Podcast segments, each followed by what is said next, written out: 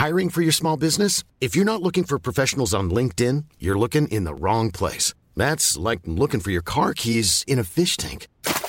LinkedIn helps you hire professionals you can't find anywhere else, even those who aren't actively searching for a new job but might be open to the perfect role. In a given month, over 70% of LinkedIn users don't even visit other leading job sites. So start looking in the right place. With LinkedIn, you can hire professionals like a professional. Post your free job on linkedin.com slash people today. Millions of people have lost weight with personalized plans from Noom. Like Evan, who can't stand salads and still lost 50 pounds. Salads generally for most people are the easy button, right? For me, that wasn't an option. I never really was a salad guy. That's just not who I am. But Noom worked for me. Get your personalized plan today at Noom.com. Real Noom user compensated to provide their story. In four weeks, the typical Noom user can expect to lose one to two pounds per week. Individual results may vary. Hey, it's Ryan Reynolds, and I'm here with Keith, co star of my upcoming film, If, only in theaters, May 17th. Do you want to tell people the big news? All right, I'll do it. Sign up now and you'll get unlimited for $15 a month in six months of Paramount Plus Essential Plan on us. Mintmobile.com slash switch. Upfront payment of $45 equivalent to $15 per month. Unlimited over 40 gigabytes per month. Face lower speeds. Videos at 480p. Active Mint customers by 531.24 get six months of Paramount Plus Essential Plan. Auto renews after six months. Offer ends May 31st, 2024. Separate Paramount Plus registration required. Terms and conditions apply if rated PG.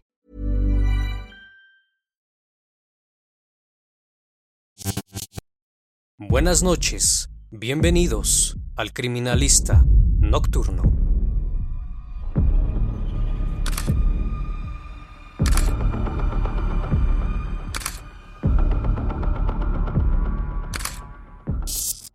Hola a todos, sean bienvenidos a una emisión más del Criminalista Nocturno. Espero que se encuentren muy bien. Gracias por sintonizar este canal donde quiera que te encuentres. Así que vamos, que la investigación debe comenzar.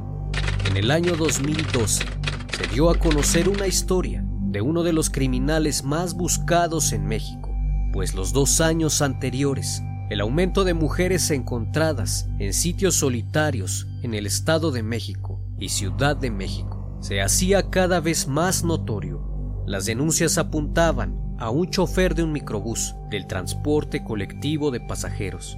Fue así que tras las investigaciones realizadas de 2010 a 2012 sobre los asesinatos a mujeres, el 23 de febrero del 2012 se detiene a un sujeto probablemente responsable de dichos crímenes en su domicilio, ubicado en el municipio de Tlanepantla, en donde localizaron algunas pertenencias de sus víctimas. Aquel sujeto se hacía llamar César Armando Librado Legorreta, quien era conocido por sus compañeros de ruta el Coqueto, quien contaba con 29 años y era conductor de un microbús de la Ruta 2 que corre del metro Chapultepec a Valle Dorado, además de tener esposa y dos hijos. Fue detenido y trasladado a las instalaciones de la Subprocuraduría de Justicia en Barrientos, Tlanepantla, Estado de México, pues era sospechoso de abusar y asesinar a mujeres de entre 16 y 34 años, abandonándolas en la vía pública. Durante algunos días permaneció bajo medida cautelar en Barrientos. Cuando fue presentado, mostraba un tatuaje que decía América, quien era el nombre de su esposa, a quien presuntamente le regalaba las pertenencias de sus víctimas. Ahí le toman su primera declaración, donde relató los siguientes hechos. ¿Cuál es tu nombre completo? César Armando Librado Legorreta, ¿Cómo te dicen? coqueto, ¿Qué edad tienes? 29 años. ¿Qué empleos has tenido? Siempre he sido chofer de microbús de servicio público. ¿En qué rutas has trabajado? La ruta 27, de ahí me fui a ruta 2. Dime el número de tu microbús que manejabas.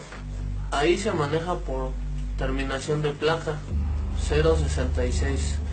¿Sabes por qué estás detenido? Sí.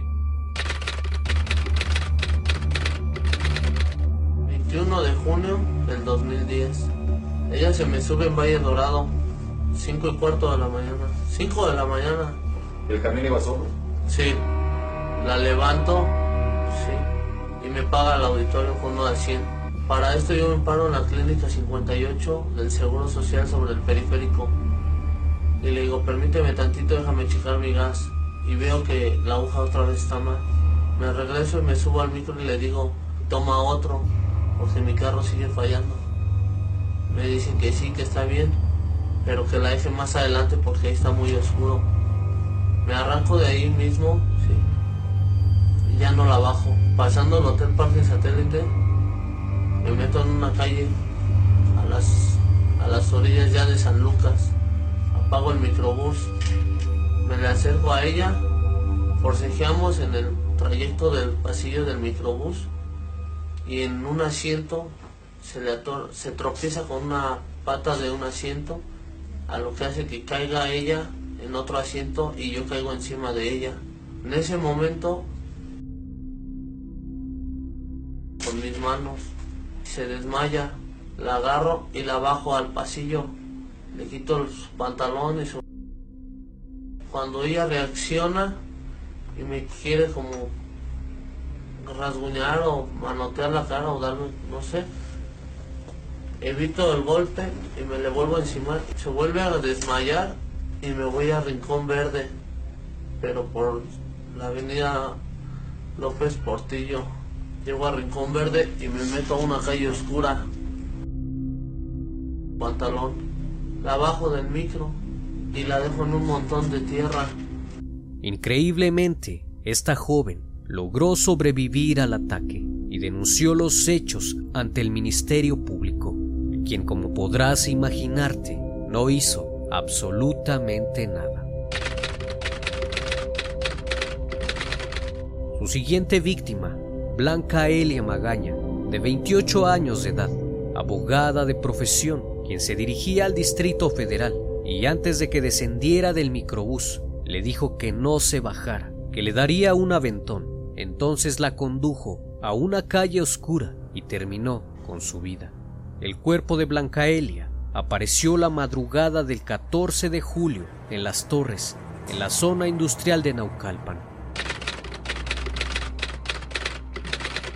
Del 26 de noviembre del 2011.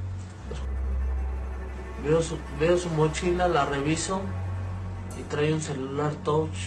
Después de que le quito el teléfono, me pongo detrás de ella y la chineo. Eva Cecilia, de 16 años, quien salió a patinar. Al regresar su novio la acompañó a tomar el microbús en la conocida avenida López Portillo, en Tultitlán, donde César pasó en una unidad con un letrero con dirección al metro Chapultepec. En el trayecto se desvió de la ruta para cometer el hecho. Su cuerpo fue descubierto el 24 de diciembre en el kilómetro 33.5 de la autopista México-Querétaro.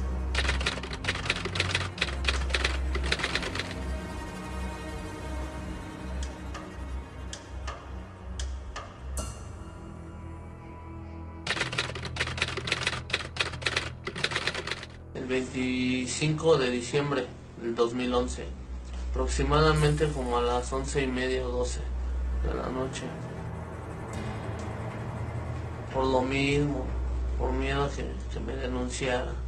Agarro su maleta, me quedo su teléfono celular, chamarra de piel de color café, el pantalón, un pantalón azul de mezclilla, un ¿Te lo mayor, sí, un mayor negro, una blusa negra tipo top, dos perfumes, su cartera, una plancha de cabello, Te lleva las cosas a tu casa. ¿Qué haces con ellas? me las llevo a mi casa y a mi esposa América, sí. Le doy el pantalón, los mayones, sí, los perfumes, ¿Qué hiciste con el celular? lo empeñé ¿En dónde lo empeñaste? en una casa de empeño de Iscali del Valle, ¿Cuánto te dieron por el celular? 500 pesos. Sireni Dayan subió al microbús en Periférico Norte. La joven de 23 años trabajaba en una cafetería de la plaza comercial Terraza, Lomas Verdes. Su cuerpo amaneció la mañana del 29 de diciembre en la carretera Lago de Guadalupe. Se sube en palmas por la parte trasera. Cuando reviso su bolsa, sí, le encuentro un celular Samsung Touch. Sí. Le encuentro otro teléfono. Sí. ¿Qué marca? Nokia. Sí. Pero de esos viejitos. Y su cartera. En su cartera trae como de 600 a 700 pesos. Ya para esto, este. Pues ya no. Ya me quito de, de ese lugar y de la misma forma me pongo atrás de ella. Fernanda subió en Periférico Norte y Palmas. La joven de 20 años salió de trabajar de un restaurante por la noche. Su cuerpo apareció horas más tarde en el kilómetro 34.5 de la autopista México-Querétaro. Fidelia Ayala llegó a la base de Valle Dorado, donde se percató que una joven se quedó dormida. Olía mucho alcohol, tenía ojos de color café y cabello lacio. Cuando sintió que la tocaban, despertó y él la sometió. El cuerpo de la joven apareció un mes después en un cárcamo en Tequexquinahuac. Durante meses nadie la reconoció y fue sepultada en una fosa común. Pues eran así, o sea, oportunamente veía la oportunidad y lo hacía. Las convencía de que las llevaba o se quedaban solas o como otra que venía un poco alcohólica o tomada y se quedó dormida y aprovecho la situación para llevármelas. O sea, Patricia Briaño, de 35 años, quien era cocinera en un restaurante en la colonia del Valle. Al regresar a Valle Dorado, él le ofreció llevarla hasta Tizapán si le daba lo que le iba a pagar al taxi. El cuerpo de Patricia apareció en la carretera Lago de Guadalupe y la autopista México-Querétaro, en la colonia Providencia.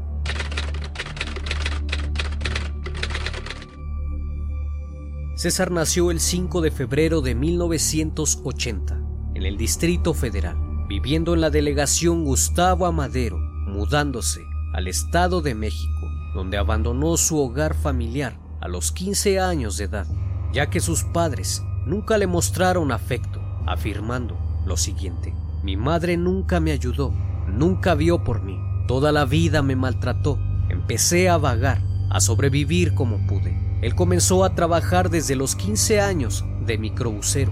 Sus compañeros lo describen como prepotente y vulgar, además de ser una persona que carecía de amigos, debido a su altanería al dirigirse hacia las personas. Tras el interrogatorio le preguntaron, ¿Cómo se llama tu mamá? Él contestó, no sé, ni quiero acordarme de esa señora y de mi papá, no sé nada. Yo no tengo familia. No demuestra afecto o cariño por su madre o su padre, e incluso los niega. Además confesó su aversión hacia las mujeres y cómo comenzó su ola de crímenes. Relató que todo ocurrió desde la secundaria, cuando en una ocasión le mandó un recado a una chica que le gustaba, donde le pedía que fuera su novia. Luego de recibir el mensaje, se levantó de su asiento, se colocó frente a sus compañeros y comenzó a leer el recado que le había mandado, a lo que todos comenzaron a burlarse de él, siendo objeto de burlas constantes en la escuela. Mencionó que cuando cometía sus atrocidades, recordaba aquel suceso donde las mujeres se burlaban de él, por lo que se enfurecía y sabía que tenía que utilizarlas. Su modus operandi consistía en esperar a que una mujer se quedara sola en su microbús. Entonces cerraba la puerta, apagaba las luces y ahí las despojaba de sus pertenencias para después abusarlas y privarlas de la vida. En otras ocasiones simulaba una descompostura de la unidad, bajaba a todos los pasajeros, excepto a una joven seleccionada al azar. Le ofrecía llevarla hasta donde fuera si lo esperaba que arreglara la falla, pero antes de llegar al lugar cambiaba de ruta y actuaba de la misma forma mencionada. Posteriormente, arrojaba el cuerpo al canal en Tlanepantla, en diversos sectores de Naucalpan, Cuautitlán Izcalli llevándose consigo las pertenencias de sus víctimas para regalárselas a su esposa. Generalmente actuaba a altas horas de la noche y en la madrugada. En ocasiones podría variar este modus operandi, ya que a veces lo hacía con la última pasajera de la noche antes de llegar a su base. Además de que en una ocasión trató de despistar a las autoridades y tiró el cuerpo de una mujer en la calle de General Prim, en la colonia Juárez, a unas cuadras de la Secretaría de Gobernación. Tuvieron que pasar estos hechos para que elementos ministeriales iniciaran las investigaciones correspondientes, pues al relacionar cada uno de los crímenes pensaron que se trataba de un asesino en serie, dando con él gracias a que su esposa colaboró con la policía, luego de que César le regalara un celular donde el fondo de pantalla tenía la foto de dicha mujer. Ella se percató gracias a que vio en la calle una cartulina con la fotografía de la joven, pues en ese momento se reportaba como desaparecida, por lo que tras un mal presentimiento contactó a los oficiales quienes acudieron al domicilio para su detención por su presunta participación en el hecho. E increíblemente, tras su detención, el día 28 de febrero de 2012, escapa.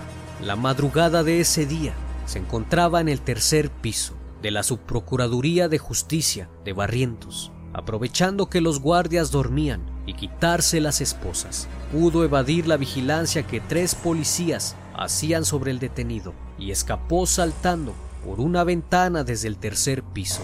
Aseguró que no entabló conversación con ninguno de los custodios. Negó haber tenido ayuda de alguno de ellos. Al percatarse de que los policías estaban inmóviles y en silencio, logró quitarse las esposas de la mano derecha, doblando el dedo pulgar. Juntó el resto de los dedos y se quitó las esposas. Asegura que no se lastimó por esta acción. Posteriormente, se quitó las agujetas de los tenis y las calcetas para quitarse las esposas de los pies, presionándolas hacia abajo y jalando el pie hacia arriba, ambas de la misma manera. Relató haber tardado dos minutos en quitárselas y casi sin daño alguno en las extremidades. Tras estar libre de las esposas, vio unos cables de cargadores y de computadora, los cuales amarró a la ventana. Posteriormente se asomó y logró percatarse de que estaba bastante alto, pues se encontraba en el tercer piso.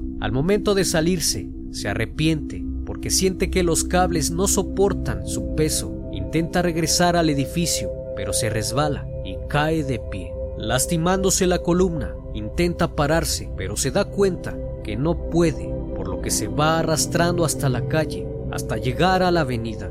En el carril de baja velocidad pide auxilio, hasta que se detiene un auto. El conductor le preguntó qué había pasado, y él le menciona que lo acaban de atropellar, por lo que el conductor le dice que llamará a la policía, pero él se niega y le menciona que si lo puede llevar a casa. Una vez ahí, le pide a su hermano que lo llevara a la casa de su padre, en Naucalpan.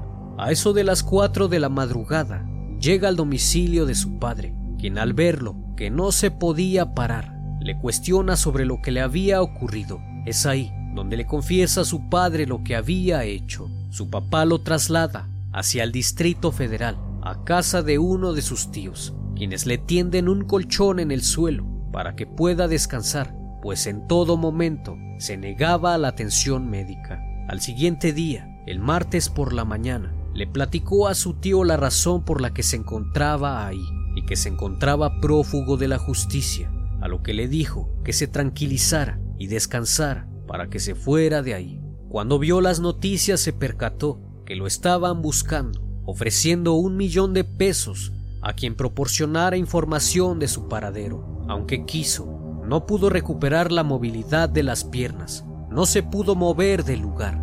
El sábado 3 de marzo del 2012 es recapturado en el domicilio de su tío, ubicado en Barranca del Cerro del Judío, en la colonia Malinche de la delegación Magdalena Contreras del Distrito Federal.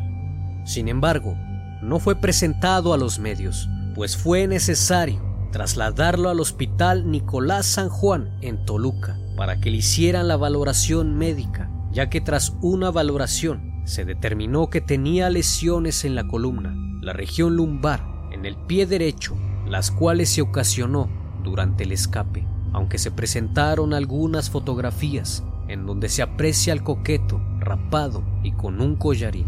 Durante la primera audiencia, fue trasladado al juzgado en una camilla, con ambas piernas enyesadas y un collarín. Hablaba con voz muy baja y despacio. En toda la audiencia no pudo moverse mucho y en ningún momento mostró arrepentimiento de los crímenes, ni siquiera cuando narró con detalle lo que había hecho. El 9 de marzo, el juez dicta auto de vinculación a proceso por seis feminicidios. El 13 de abril fue nuevamente trasladado a Toluca. Ese día fue operado de la columna con un procedimiento que duró casi 10 horas y tuvo un costo de 300 mil pesos. Se informó que existía la posibilidad de que no volviera a caminar. Sin embargo, logró sobreponerse y nuevamente fue internado en el penal de Barrientos.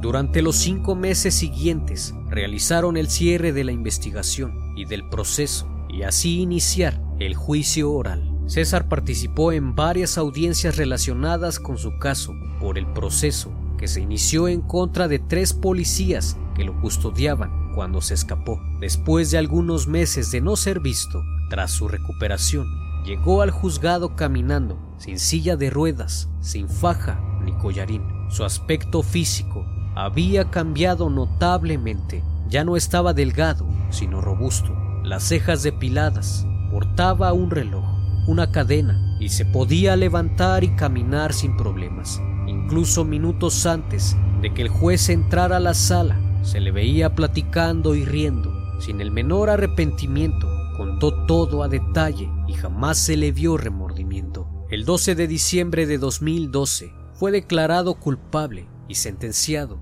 a 240 años de prisión por dichos crímenes. Al momento de cometer los hechos, se encontraba en plena conciencia y en sus cinco sentidos, pues sabía lo que estaba haciendo. Este sujeto en ningún momento muestra remordimiento de lo que hizo, porque después de cometer el hecho, las tiraba y continuaba con su vida normal, trabajando como si nada hubiese pasado Llegaba a su casa, saludaba a su familia y se dormía, viviendo una vida común. Una persona que tiene todas las características de un psicópata, pues recuerda detalle cómo cometió cada uno de los crímenes, la ropa que vestían sus víctimas, cuántas veces abusó de ellas, cómo y dónde abandonó los cuerpos, hablando de manera fluida, sin empatía y remordimiento por lo que hizo. Claramente, cada persona las ve como objetos, las cuales utiliza para satisfacer sus propios intereses,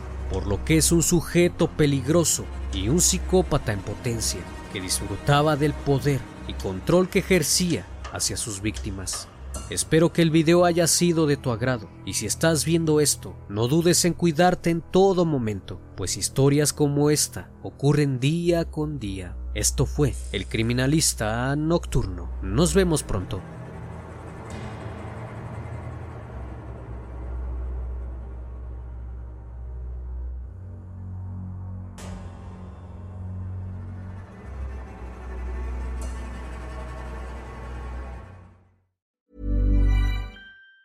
Even on a budget, quality is non-negotiable. That's why Quince is the place to score high-end essentials at 50 to 80% less than similar brands. Get your hands on buttery soft cashmere sweaters from just 60 bucks, Italian leather jackets, and so much more. And the best part about Quince, they exclusively partner with factories committed to safe, ethical, and responsible manufacturing. Elevate your style without the elevated price tag with Quince. Go to quince.com slash upgrade for free shipping and 365-day returns.